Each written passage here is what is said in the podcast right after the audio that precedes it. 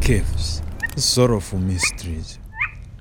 In that hidden cave, a fire burned, revealing the inside of the stone walls of the cave that were decorated with ancient art, masterpieces of an age when hunters roamed the savannah with their bows and arrows. The cave was a shelter from the weather and the now extinct predators that terrorized the ancient Stone Age inhabitants of Nshungu. In that cave, shivering from that day's interrogation session, was the princely chief Sekute Kongo Chete. In his right foot was a short stabbing spear that had been left anchored by Malindi in that day's interrogation. The constant torture and interrogation had brought this king close to the brink of death. I can feel you. Move closer. Move closer that I can see your face. That you can see what you have done. Sekute spoke, his face to the fire beside him. After a while, he heard a couple of footsteps, gently stepping against the moist ground inside the cave. You did this to yourself, came a female voice before the fire revealed the frame of a womanly figure. She moved closer to the fire to face him. If you have come to gloat, if it is my thanks you seek, you wait a long time. King Sekute recognized the woman from the battlefield, the king's sister. She had ended several of his men with her razor sharp, snap tongued whip, or mukwia. Part of him was grateful for the sparing of his life. Thank you for sparing my life, or what is left of it.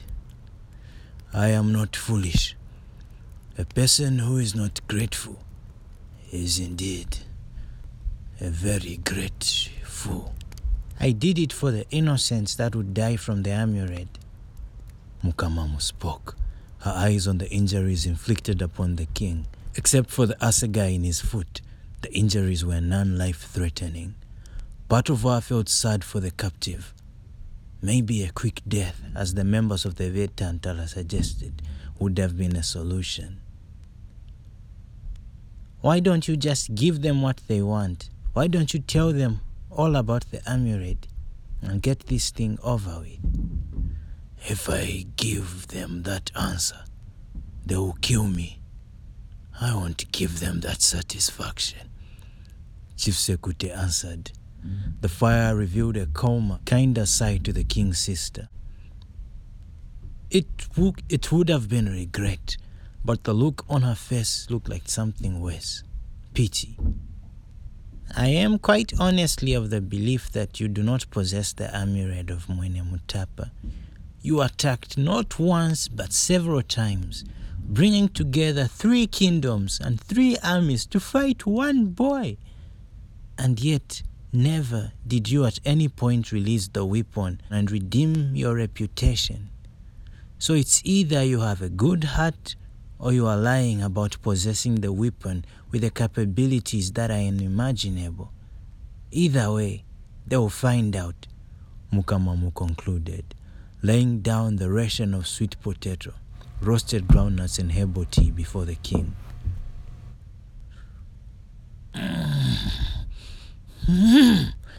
Sekute suppressed a moan as she plucked the assegai from his foot. After a brief period of silence, Chief Sekute spoke. What is he? Your brother. I have seen the way he fights, the way he held our drums. How is he able to touch them? What he is, I have no idea. I do not know. Sekute took a bite of the meal, his eyes on the distant wall. When I was a boy, my father had attended the rain ceremony. An ox cut, Ichikoti, carrying the priests and drums. It must have been a bump, but the cart overturned, spilling out the priests and the drums. Makuakua rode into the crowd, to the feet of a man. I remember his face. He bent over, reached out to touch it. Then, out of nowhere, lightning struck him and cut him in two. Later, I asked the king, my father, what had happened. And he told me that only the consecrated can touch the vessel of our ancestors. Who is your brother? Only the priests of the Malende and the consecrated can touch the drum, and those who their ancestors deem worthy. Did you not hear of the oracle of Zambezia? Oh, the oracle of Zambezia. Those whispers of those priests of Malindi, the priests of Mwari. Superstition. The prophecy that a warrior would rise up in the spirits of the Changamire Dambo and unite the kingdoms of Zambezia into one to fight the new enemy? Yes, about the cult of Mwari. Don't tell me you believe those lies. The kingdom of Zambezia would never be united. We are far too different. We can never be one.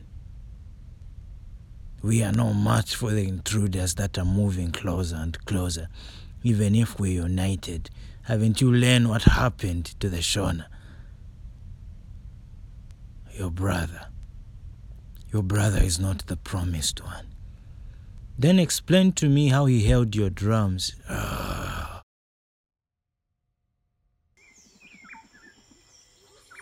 Meanwhile, on the island that flowed with many greeneries and wild animals, the king began his hunt for the antelope with Kavit the trader to test the strength of his new firearms.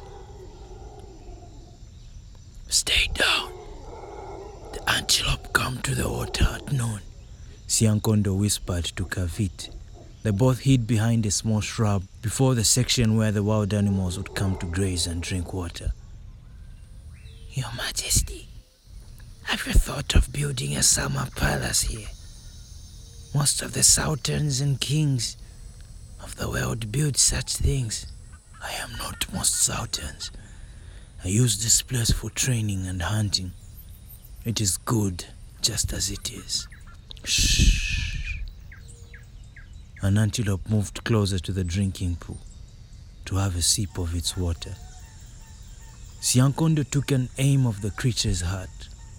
He wasn't in favor of the firearms because he found them to be loud and dirty, considering their association to the meat market or that trading system that was happening around them. People sold and traded other people for firearms and other exotic goods, which went against the ways of their ancestors, Ubuntu.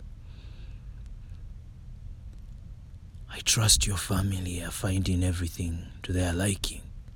Yes, Your Majesty. Amira wanted to accompany me. She is of marriageable age, if we can find a good suitor. Oh, yes, that is important. Everything is meaningless if you don't find the right person to share it with. I'm sure you find someone for her. Pardon me for being too direct, but I think the person is you, My Majesty. The king shot his fire at the animal, instantly killing it. Do you see the antelope, Kavit? Yes, Your Majesty. It was a good shot. It is dead. I do not want to end up like that animal when Mutinta finds out. Tell your daughter that in my experience, it is always better to wait long than to marry the wrong person.